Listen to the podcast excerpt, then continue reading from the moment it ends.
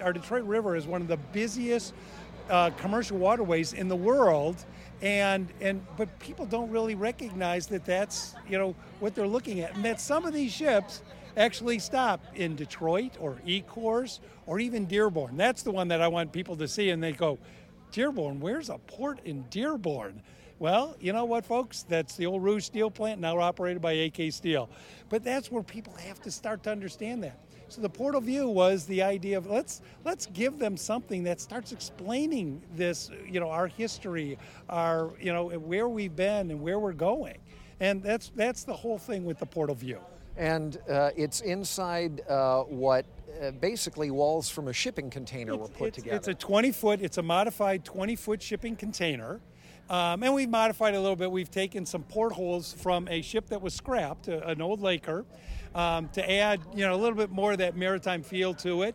We have some history boards in in the uh, uh, in the container itself, and we have a computer kiosk that you know almost everybody, probably not me, but uh, you know, will be able to use the touch screen, uh, learn a little bit about the ships that are plying the, the, river, or you know, what what schedule is coming up. So so people just get a better understanding that you know what we are a great maritime city, and this is some, something we should be celebrating. Now you mentioned the kiosk inside. It's yeah. uh, sort of an electronic display, right?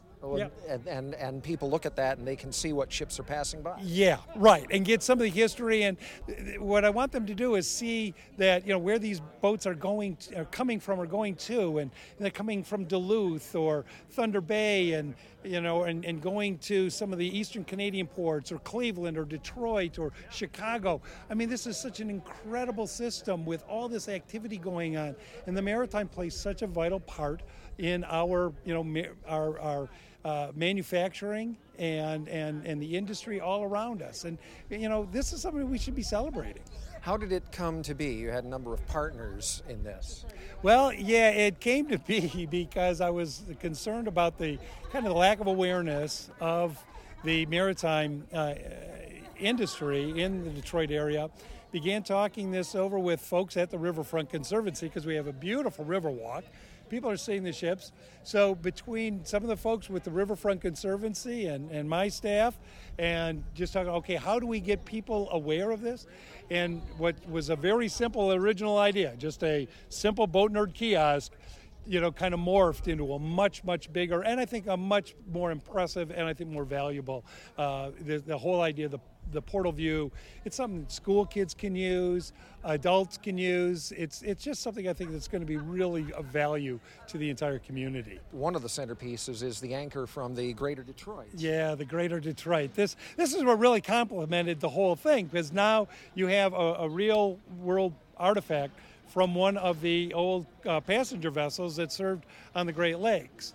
And it's unfortunate we only have the anchor because the bill the, the the ship itself was absolutely gorgeous and and so we do have a little plaque out here along with the anchor to kind of explain some of the history. But i would also recommend people go to the Dossin's museum out on belle isle and see the display that's there. They'll get a sense of just what a gorgeous you know vessel this was that was was serving on the great lakes. Just so unfortunate that we we didn't have the foresight to preserve a vessel like that uh, for historic purposes but we burnt it and then we scrapped out the metal.